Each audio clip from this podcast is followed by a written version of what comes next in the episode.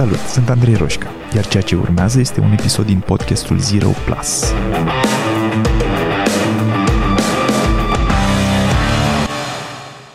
În noiembrie 2021, Comisia Europeană a publicat rezultatele unui studiu efectuat pe cele 27 de țări membre ale Uniunii Europene, inclusiv România. Găsiți în subsolul acestui episod linkul către document. Studiul a fost făcut de Cantar Brussels și s-a uitat la valorile, identitatea, atitudinile și părerile cetățenilor europeni și în special a comparat valorile diferitelor popoare cu media Uniunii Europene sau ceea ce îi numesc valori UE. Pentru oamenii mai tehnici, se folosesc ca valori personale așa numitele Schwartz values. Pentru cei mai puțin tehnici, Schwartz este o teorie care spune că există 10 valori personale universale, existente în toate țările și în toate culturile. Le voi numi în engleză, așa cum sunt ele folosite, și apoi voi intra în detaliu mai târziu pe câteva dintre ele, care ne privesc direct pe noi, în România. Așadar, cele 10 valori Schwartz folosite în studiu sunt self-direction, stimulation, hedonism, achievement, power, security, conformity, tradition, benevolence, universalism. Poate mai interesant însă decât uh, valorile individuale sunt cele patru categorii mari în care aceste valori sunt grupate, și anume openness to change, deschiderea către schimbare, vorbește despre cât de mult contează pentru noi să ne formăm propriile opinii, să ne luăm propriile decizii în viață și, în general, cât de deschiși suntem către experiențe noi și către schimbare. A doua categorie este conservation, conservatorism, care este exact ceea ce sună a fi, reflexul de conservare, de siguranță, dar și raportarea la tradiție și cât de probabil este să ne conformăm. De multe ori, ea contrastează și intră în conflict cu deschiderea către schimbare de mai devreme. E simplu de înțeles. Cu cât credem mai puternic că lucrurile ar trebui să rămână așa cum sunt, să se conserve în timp, cu atât e mai puțin probabil să ne dorim schimbarea și să fim deschiși către a testa alte variante sau um, lucruri diferite decât ceea ce trăim acum. A treia categorie este self-transcendence. Include benevolența față de apropiați și aprecierea, toleranța și protejarea celorlalți și a naturii. Practic, cât de mult ne pasă de ceilalți și de altceva decât de noi. Aș traduce acest self-transcendence simplu ca benevolență. Iar cea de-a patra categorie de valori este self-enhancement, care indică un focus pe noi mai degrabă decât pe ceilalți. E o concentrare pe a reuși, pe a atinge obiective, pe a obține succes și uneori chiar dominarea altora. Nu este același lucru cu dezvoltarea personală. Fiindcă dezvoltarea personală presupune și benevolența de mai devreme. Așa că aș traduce acest um, self-enhancement mai degrabă ca autoamplificare. Așadar, reiau, avem patru categorii mari de valori. Deschiderea către schimbare, conservatorism, benevolență și autoamplificare. Acum, studiul este lung, iar raportul are numai puțin de 55 de pagini, însă am extras din el câteva idei care ne diferențiază pe noi românii de celelalte popoare din Uniunea Europeană. Nu o să-ți placă rezultatele. Însă pentru a schimba realitatea avem nevoie mai întâi să vedem realitatea și să recunoaștem realitatea. Dacă ne mințim că suntem ok, nu se schimbă nimic. Dacă realizăm unde avem nevoie să mai lucrăm, atunci aprindem o speranță că mâine poate fi mai bine. Așa că hai să vedem astăzi câteva bucăți din acest adevăr și în același timp poate că găsim niște soluții pentru a ne dezvolta ca indivizi și ca popor. În primul rând, din cele 27 de țări membre ale Uniunii Europene, Ungaria este țara în care e cel mai probabil ca oamenii să atribuie o importanță ridicată siguranței personale. România este imediat după, pe locul 2 din 27 de țări. Mai exact, 62% dintre români spun că pentru ei contează să fie safe, în siguranță. De ce este important pentru noi procentajul ăsta? Păi, asta explică de ce reacționăm atât de prost la orice eveniment care ne scutură un pic iluzia de siguranță. Faptul că e atât de important pentru noi ca popor să ne simțim safe explică de ce atunci când vine o pandemie sau o amenințare de război, mare parte dintre români intră în freeze mode. Mai întâi se mint, ca să citez un comentariu de pe Facebook, această pandemie care nu există și acest război care nu se va întâmpla. Iar apoi, după ce se mint un pic că pericolul nu există, că e real și că îi poate atinge și pe ei, se blochează și intră în modul de supraviețuire. Nu mai cumpăr cafea de 3 lei dimineața că nu se știe ce urmează și poate voi avea nevoie de acei 3 lei. Anulez vacanța, anulez trainingul pe care vreau să-l cumpăr, eventual îmi fac și niște provizii de mâncare și hârtie igienică și mă bag sub patul ăsta și aștept să treacă. Și în timp ce fac asta, viața e cea care trece pe lângă mine. Nu-mi dau voie să mai trăiesc cu adevărat până când voi ajunge să pot să cred din nou în iluzia siguranței. Am nevoie să cred că nu există niciun pericol, oricât de mic, ca să-mi pot da voie să trăiesc. Știu că poate că mulți dintre voi se vor regăsi în asta, chiar dacă doar parțial. Nu condamn comportamentul, doar îl arăt cu degetul. Ca să ne uităm la el, să înțelegem că e parte din cultura noastră să ne panicăm mai mult decât e cazul și mai ales să intrăm într-un mod în care nu mai acționăm, nu mai facem lucruri, nu ne mai dăm voie să ne bucurăm de viață. Ce e de făcut? Păi, să acționăm. E ok să ne speriem, e ok să ne fie frică, e ok să ne îngrijorăm și, în același timp, e ok să nu intrăm în freeze mode. E ok să ne întrebăm în fiecare zi ce acțiune mică pot face eu astăzi care să-mi aducă un sentiment de siguranță și, în același timp, să-mi permită să trăiesc și să mă bucur de viață. Dacă ne întrebăm asta și alegem să ne mișcăm atunci când mare parte din lumea din jurul nostru a împietrit, progresăm, creștem, trăim. Scoatem mai mult din viața asta decât cei care stau împietriți. We have one life. Dacă vrei să afli mai multe despre acest subiect, îți recomand episodul Invazia din Ucraina, cum ne putem ajuta emoțional. Dar să continuăm cu raportul lui. O altă statistică interesantă din studiu vorbește despre cât de probabil este ca cetățenii Uniunii Europene să se identifice cu religia lor. Media europeană este 52%. Deloc surprinzător. În România, procentajul celor care se identifică cu religia lor este 71%. Să ținem minte această informație pentru un pic mai târziu.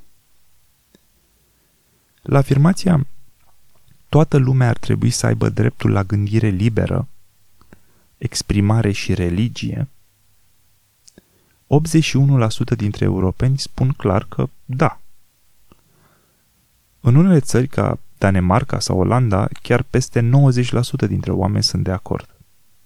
În România, 65%. Adică 35% dintre români nu sunt chiar de acord că oricine are dreptul la propriile păreri și la și exprima părerea. Îngrijorător, pentru că arată o lipsă de toleranță față de ceilalți și o favorizare a inegalității între oameni. De unde vine asta? Aflăm tot în studiu, pentru că românii care nu sunt de acord cu asta, care practic nu susțin uh, freedom of thought, deci cei care cred că nu oricine are dreptul la propriile păreri și la și exprima opiniile, sunt cei cu mai puțină educație, mai săraci și care se identifică mai mult cu religia lor. Reiau, ca să fie clar. Cu cât cineva a spus că se identifică mai mult cu religia, cu atât a fost mai probabil să spună că nu toată lumea are dreptul la propriile păreri. Cu cât au mai puțină școală, cu atât oamenii cred mai mult că n-au dreptul la propriile păreri. În ceea ce privește sărăcia, este probabil corelată direct cu nivelul de educație. Cei care provin din familii cu mai puțin bani, e mai puțin probabil să beneficieze de educație superioară. Iar apoi, cu cât sunt mai puțin educați, cu atât e mai probabil să aibă venituri mai mici. Deci, copii care nu vor avea nici ei parte de educație superioară și tot așa. Deci ce e de făcut? Educație. Hai să investim mai mult în noi, hai să ne educăm copiii cât de bine putem și hai să ne expunem mai mult la culturi diferite.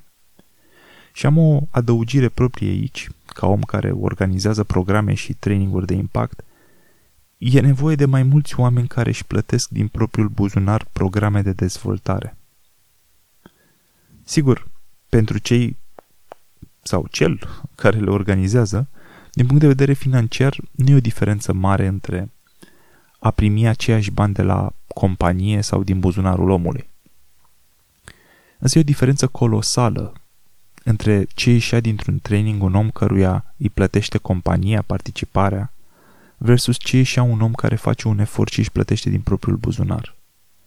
Pur și simplu, când investim proprii bani în educație, suntem mai asumați, punem mai multă presiune atât pe noi cât și pe trainer, vrem să ne recuperăm investiția și asta se vede în cât de mult ne luăm din acel program. Sigur, sunt de apreciat companiile care investesc în proprii oameni și îi trimit la cursuri și dacă sunteți într-o astfel de companie, clar, contează.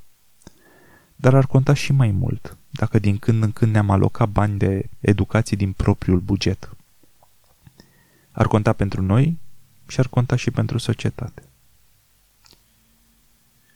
O altă statistică spune că 76% dintre europeni sunt de acord că oamenii vulnerabili ar trebui să fie ajutați de către guvern. 76% dintre europeni. Românii cred asta într-o măsură semnificativ mai mică însă, 62%, adică penultimul loc în Europa. În strânsă legătură când vine vorba despre tratamentul legal al tuturor cetățenilor în fața legii, 82% dintre români sunt de acord. România, ultimul loc în Europa. Vreți să știți cu ce e corelată asta? Cu fix aceiași factori de mai devreme. Educație, sărăcie, identificarea cu religia. Cu cât sunt mai puțin educați, cu cât o duc mai greu din punct de vedere financiar și cu cât se identifică mai mult cu religia, cu atât ei cred că nu toată lumea ar trebui să fie tratată egal în fața legii. Ce facem cu asta? Înțelegem că schimbarea unei țări se face prin schimbarea indivizilor din acea țară. Sistemul politic contează, dar contează fiindcă poate produce și implementa schimbări sistemice. Deciziile politice pot duce la creșterea nivelului de educație, la scoaterea unor oameni din sărăcie, Însă până la politic, ce contează mai mult și mai direct este ca noi și oamenii din jurul nostru să evoluăm, să ne deschidem mințile. Deci de câte ori ne surprindem discriminând pe cineva sau dorindu-ne ca cineva să fie tratat inegal, părtinitor, avem nevoie să ne oprim, să ne uităm într-o oglindă și să ne întrebăm de ce? De ce ne considerăm noi mai îndreptățiți decât alții. Când și cum naibii am uitat că suntem egali indiferent ce mașină conducem, indiferent în ce Dumnezeu credem sau dacă credem în vreunul, indiferent cât de mult sau puțin câștigăm. Calitatea asta de oameni primează. E, e singurul lucru care ne unește cu adevărat. E singurul lucru care ne face să ne simțim mai puțin singuri. O altă statistică din același studiu. Alegerile personale ale fiecăruia în ceea ce privește stilul de viață și familie ar trebui respectate. Cu această afirmație sunt de acord 79% dintre respondenții din UE și doar 63% dintre români. În ce se traduce asta? Printre altele, în faptul că judecăm, și ne dăm cu părerea despre modul în care oamenii din jurul nostru aleg să-și trăiască viața. Judecăm femeile care aleg să nu aibă copii, deși nu-i treaba noastră cum își trăiesc ele viața. Judecăm oamenii care aleg să aibă 5 sau 6 copii, deși nu-i treaba noastră. Îi analizăm, îi judecăm și condamnăm pe colegii sau prietenii care își cheltuie toți banii pe vacanțe și credem că știm noi mai bine pe ce ar trebui să-i cheltuie. Îi judecăm pe cei care aleg să locuiască într-un oraș mic sau, din contră, pe cei care continuă să stea într-un București agitat și poluat, că știm noi mai bine cum ar trebui să-și conducă viața. Alegerile personale ale fiecăruia în ceea ce privește stilul de viață și modul în care se raportează la familie ar trebui respectate. E dreptul fiecăruia dintre noi să-și trăiască viața cum are el chef și cum crede de cuvință. Ce putem face de mâine? Well, de câte ori ne trezim uitându-ne prea mult la viața altora, să conștientizăm că de fapt suntem nemulțumiți de a noastră. Nu neapărat complet, dar hai să ne întrebăm. Ce anume din viața mea m-ar putea face să imit această judecată de valoare despre colegul X? De ce mă interesează câți bani dă el pe vacanțe? Eu câți bani dau pe vacanțele mele? Cumva mai puțin decât aș vrea? Sau la fel de mulți? Prea mulți? De ce o judec pe prietena mea că nu-și dorește copii?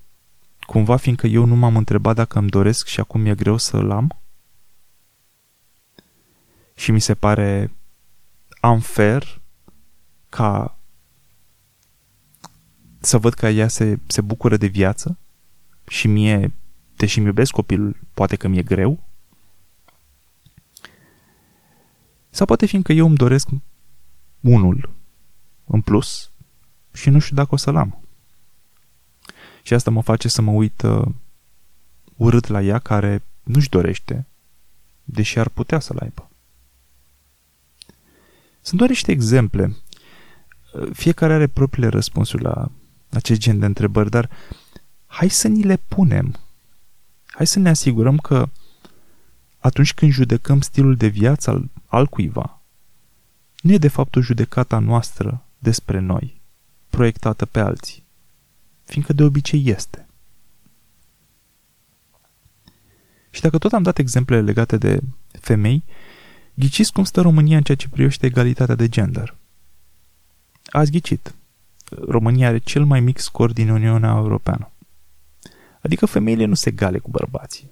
Pentru aproximativ 39% dintre românii respondenți. Și știu, aici va exista tentația să ne gândim că doar bărbații discriminează în felul ăsta. Ei bine, nu. Sunt și foarte multe femei în România care ar fi de acord cu această inegalitate. Ne e ușor să ne imaginăm de unde vine asta. E suficient să vorbim cu câțiva oameni care au crescut în zone rurale din România și vom afla sute de convingeri limitative legate de rolul și locul femeii în casă, în societate, în câmpul muncii, despre ce se face și ce nu se face. Și nu spun că în orașe nu se întâmplă acest brainwashing, dar din observațiile mele de lucru unul la unul cu clienții, cu cât localitatea de proveniență e mai mică și cu cât am trăit o perioadă mai lungă în ea, cu atât sunt mai evidente credințele limitative de care avem nevoie să scăpăm. Cum o rezolvăm? Educație. Corelată cu rezolvarea sărăciei din zonele rurale. Și fiindcă e vorba aici și de credințe limitative, vreau să menționez că pentru a le schimba la noi, ajută să lucrăm cu un change strategist, un psihoterapeut, un coach bun,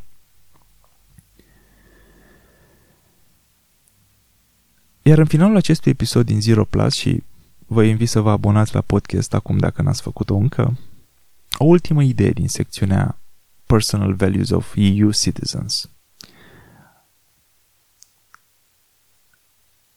care ne arată că România e și totuși la ceva pe primul loc. Românii au fost cei care au răspuns în cel mai mare număr că li se potrivește afirmația It is important to you to own expensive things that show your wealth. Adică, au spus că e important pentru ei să dețină lucruri scumpe care semnalizează celorlalți cât de bogați sunt ei. Mașini scumpe, case mari, bijuterii și haine de brand, telefoane scumpe, fotografii din vacanțe exotice puse pe social media, etc. Doar 13% dintre europeni spun că pun importanță pe bogăție ca valoare. 13% dintre europeni.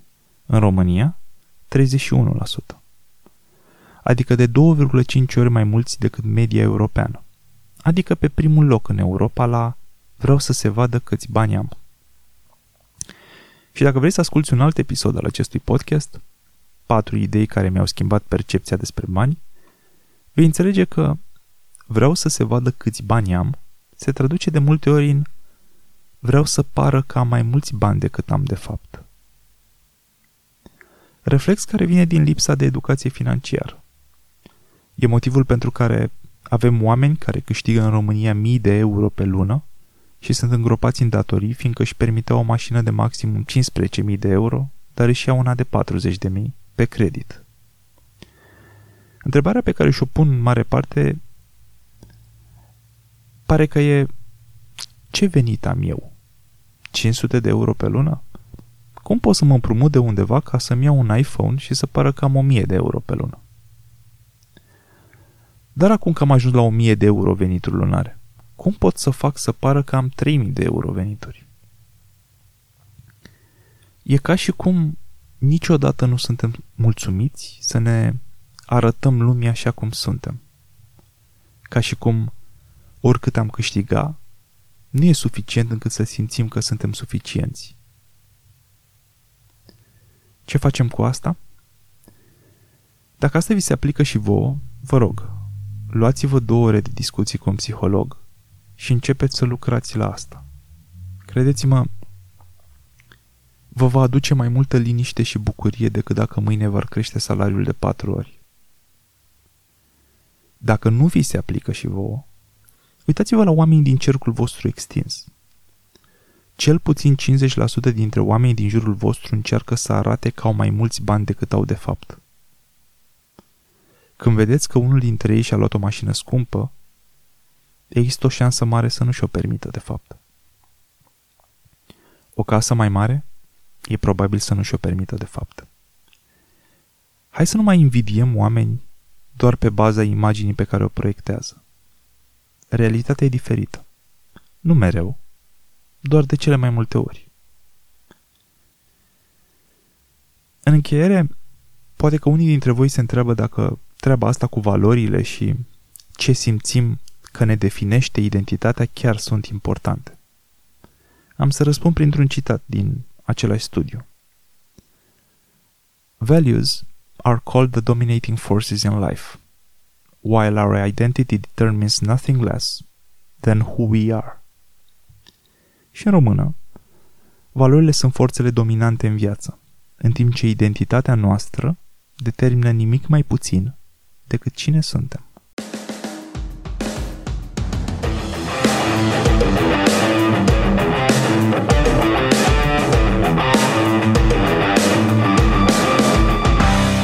Podcastul Zero Plus cu Andrei Roșca. Dacă ți-a plăcut, m-ar ajuta mult să-i trimiți linkul și unui prieten sau să-i dai un share pe social media. Și nu uita să te abonezi mai jos ca să fii notificat imediat ce apare următorul episod. Iar dacă treci printr-o perioadă în care te simți blocat sau pur și simplu vrei să accelerezi, intră pe site-ul change.ro pentru a face următorul pas. Iar până data viitoare, nu uita că a ști nu e suficient. Ai nevoie să acționezi.